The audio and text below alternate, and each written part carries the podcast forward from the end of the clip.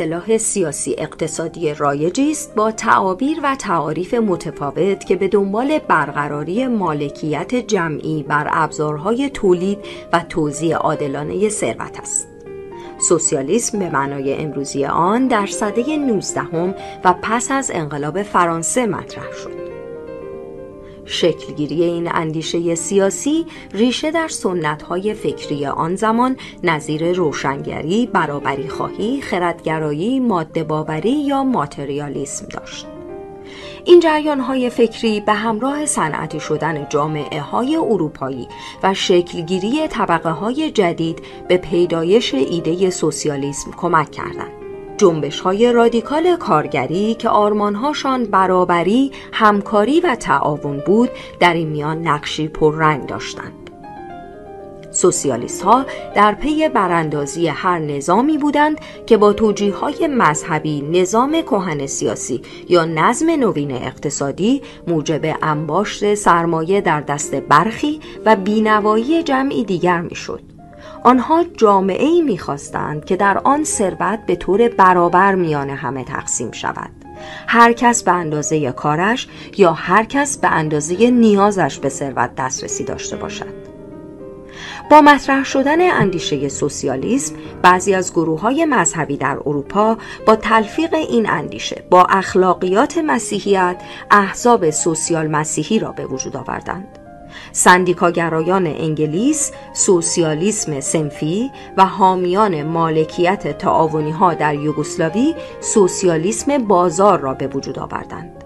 اما این مارکس و انگلس بودند که با طرح ایدئولوژی مارکسیسم آن را به پرنفوذترین نظریه سیاسی قرن بیستم تبدیل کردند. سوسیال دموکراسی یکی از روایت های رایج سوسیالیسم است که در ابتدا به مارکسیسم گرایش داشت اما در اوایل قرن بیستم با تشکیک در نظریات انقلاب و دولت به تدریج امکان گذار مسالمت آمیز به سوی سوسیالیسم را در چارچوب های موجود پذیرفت.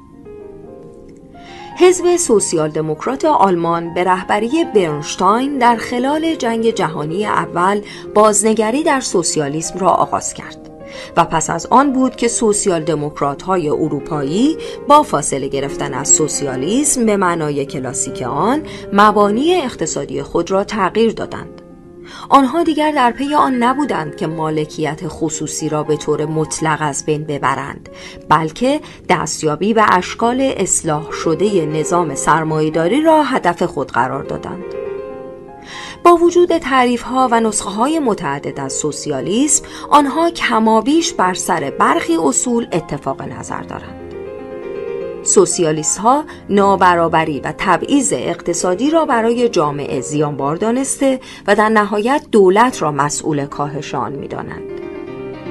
سود حاصل از صنایع بزرگ نتیجه تلاش جمعی است. بنابراین سود این صنایع باید به جامعه بازگردد. بر این اساس مالکیت ابزار تولید باید عمومی باشد و توسط تعاونی اتحادیه یا دولت اداره شود. سوسیالیست هایی هم که مالکیت خصوصی را رد نمی کنند معتقدند مالکان ابزار تولید باید با پرداخت مالیات بیشتر این سود را به جامعه بازگردانند.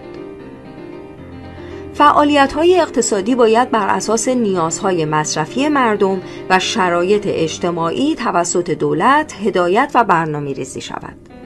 این نظارت موجب هماهنگی های مختلف اقتصاد شده بازده را بالا می‌برد از بروز بحران جلوگیری می کند و مانع از شکلگیری انحصار می شود برای همه افراد جامعه باید فرصتهای برابر وجود داشته باشد. مثلا همه به نظام درمانی، آموزشی و خدمات اجتماعی دسترسی برابر داشته باشد. در نیمه های قرن 19 هم همزمان با اوجگیری مبارزات کارگری در اروپا ایرانیان با اندیشه سوسیالیسم آشنا شدند.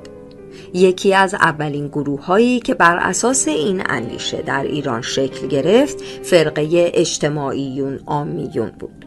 با اینکه نام این حزب ترجمه لفظی سوسیال دموکراسی بود اما مانند بسیاری از احزاب سوسیالیستی که پس از آن در ایران تأسیس شدند به سوسیالیسم انقلابی باور داشت. حزب نیروی سوم به رهبری خلیل ملکی یکی از معدود احزابی بود که واقعا به اندیشه سوسیال دموکراسی باور داشت. اندیشه سوسیالیسم از ابتدای پیدایش تا کنون بر نظام سیاسی بسیاری از کشورها تأثیر گذاشته است. از چین و شوروی گرفته تا بعضی از کشورهای آمریکای جنوبی همکنون نیز دولتهایی بر اساس روایتهای مختلف سوسیالیسم بر کشورهایی چون سوئد، فرانسه، کوبا و برزیل حاکم هستند.